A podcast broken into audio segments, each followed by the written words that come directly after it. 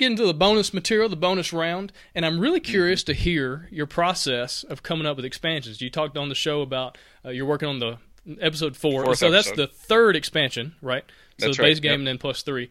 Uh, I've played episode two. I really enjoyed it, Mm-hmm. uh, and then I haven't gotten a chance to play episode three yet. But now you're working on four, so just kind of walk me through how you come up with the idea, uh, and then and then what you do to really make it work. So it's still Mm-hmm. the same, you know, this still the same game, but you've added this thing that changes it or makes it better or harder or whatever in some way. for the captain is dead it's very story driven uh, and so uh, that was intentional uh, right from the get-go i was like if this takes off and i hoped it would because you know i was getting really good feedback at all these conventions that i told you about that sort of thing i'm like i need to have a plan for how will this go forward how, how you know what how will i expand this thing and you know a lot of times people will just add a component and it's the same base game mm-hmm.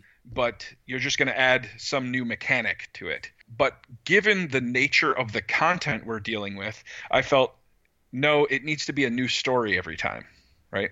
And so episode 2 I I went small because I wasn't sure how how big people wanted me to go. You know, how how, how far should I stray from the initial thing?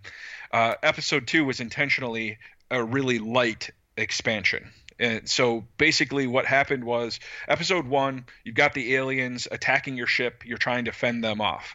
Episode two, the aliens have chased you into an asteroid field, and now you're dodging asteroids, shooting asteroids down. Meanwhile, the aliens are still chasing you through the asteroid field, but the aliens are no longer the biggest threat, the asteroids are, right? So you're dealing with that after I saw the response to episode two, I knew I needed to make a much bigger thing for the next one. So episode three takes this whole concept of external threats and throws it out the door. You're you're a prisoner on your own ship. The aliens have captured you.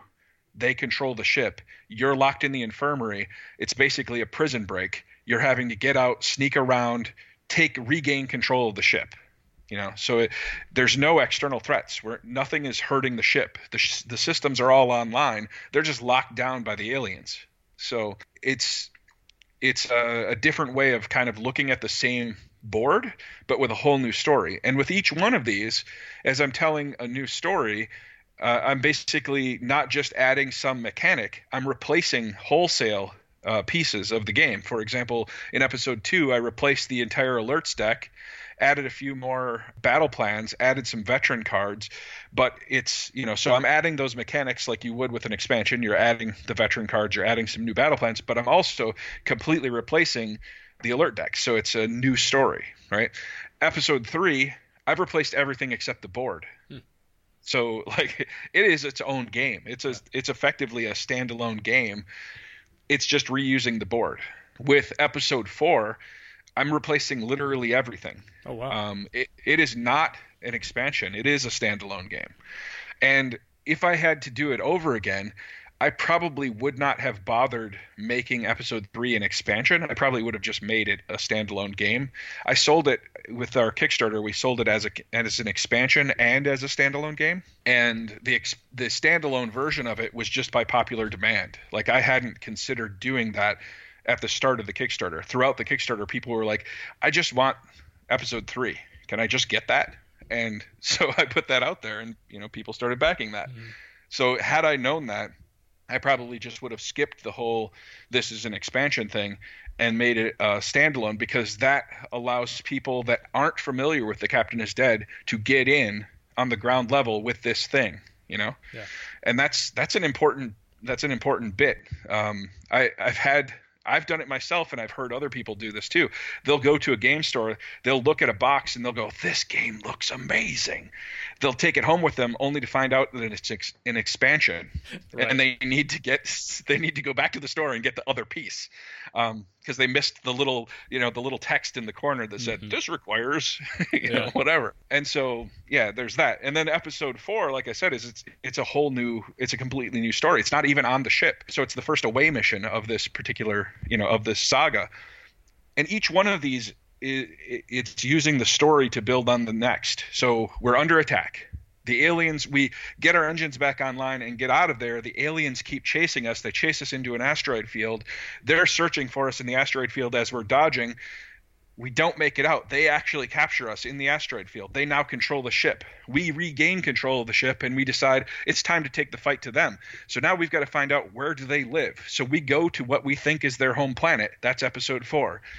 A- after episode 4, we find out where their home planet actually is and we start trying to go there and so on so Gotcha. these you know it progresses it's a story that continues Yeah. So did you kind of come up with this longer narrative, and then you're you're putting games and expansions inside the narrative to kind of play it out, or how did you come up with the, the individual stories for these different episodes?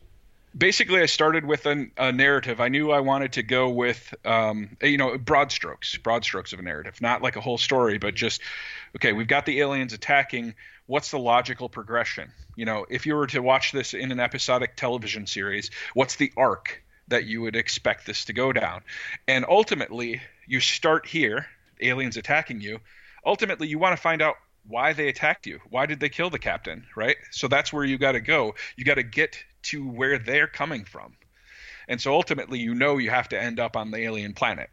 You have to figure out what's going on. Or or is it a planet? Maybe it's a space station. Maybe they live in space on their own ship. Wherever that is you just have to figure out where that is and and figure out why did they kill the captain you know the captain is dead why is he dead so if you can answer the question that your original story poses, that gives you the arc, and then you just have to fill in the broad strokes of, or fill in the details of how do you get to that point from A to B.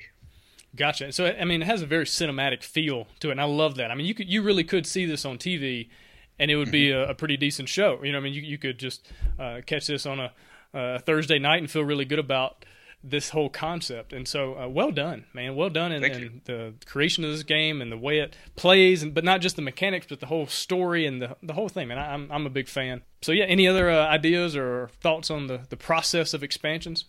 Expansions are one of those things that you should have a plan for them, but don't build them until you know there's an audience. You're you're getting in your own way. If you're planning a game uh, you know, you're like, oh, this, this, we'll, we'll just start off with an expansion right off the bat. Uh, that's just, that's just silly. What you can do is, as you're going through the editing process of your original game, um, and you, you're cutting things out, like I said during the main episode, cut, cut, cut, cut, cut until it bleeds, cut twice more. If you, if you cut something out that you really loved, that's a nugget that you can build off of for some future expansion, right? That that storyline, that that thematic component, that mechanic, whatever it is that you cut that you really loved, you could use that as a place to start for the expansion. Also, good publishers, if you were to get to the publication stage where you're not self-publishing but you're going through another publisher, a good publisher in your pitch meeting will ask you, "Okay, I like the game where does this go from here? What are your plans for expansion? So even if you don't have an expansion, having some sort of an idea of where you could go with an expansion or, you know, just with a game universe, it's a good idea to have that in your back pocket, even if you haven't built the expansion yet. So I, I don't recommend building the expansion until there's a need, but I do recommend, you know, having a plan of where do you go if your thing does take off. Yeah, and that's great advice because the last thing you want to do is be be in one of those meetings and then not have an answer to a question. Right. It's like, well, I, I don't know, I haven't thought of it. That doesn't that doesn't instill a lot of confidence in you or your game. Right. Uh, so yeah, just having an idea at, at the least of where you're going. Yeah. No, that's a great point. and and keep in mind too from a sales perspective we you know we talked about psychology in in doing uh, playtesting getting people to want to playtest your game people are also more likely to buy something in a franchise that they know that is why there's like 10 million marvel movies right it's it, it's because people want they're familiar with that they're they know it's a good product that they like they're going to buy more of it uh, and that's true in the board game space too. There are games that are considered evergreen. They will sell forever. So the more peripheral games or products that you can have around something that already sells, there's a halo effect that will happen. And they're more likely to sell more copies of these extra things that you build too. So that's that's where planning, you know, even if it's not an expansion, it's a standalone game that fits in the same universe. That's a big deal. Absolutely, and you know that's why Carcassonne has 37 expansions and 37 iterations, yep. is because people have already decided that they trust that Carcassonne is good. They already they already trust they they've already surpassed that threshold of trust, mm-hmm. and so now it's a lot easier for them just to go buy that or, or you know go check out that next expansion. Yep. And so yeah, that's a great point. When you can get to that level where people already have decided and made it up in their minds that they trust you and they know that the game is good uh, or they like it, it's a lot easier to sell them the second episode, the second iteration, the second expansion, whatever it is. mm-hmm. Yeah, that's great, great advice. Thank you. Well, cool, man. I appreciate your time. Really appreciate you coming on the show today. Thanks for having me. Thanks for letting me uh, spout off on the bonus material. Yeah, absolutely. And uh, I look forward to seeing episode four uh, and just kind of seeing what that looks like. And, and any kind of dates or anything on that? Or, or oh God, or no. not yet. Uh, yeah, it still doesn't have the hero moment that it needs. So uh, I can't give you a date if I don't have a game that's uh, working yet. So no worries. To be determined. That's right. That's a good. That's that's probably the best date to have for board games anyway, because yeah, people when it's ready they get all bent out of shape. yeah, that's yeah, exactly. Well, cool, man. Well, I hope you have a great day. Good luck with everything you're doing over at the Game Crafter. Love what you guys are doing, and uh, maybe we can talk again soon. Love to.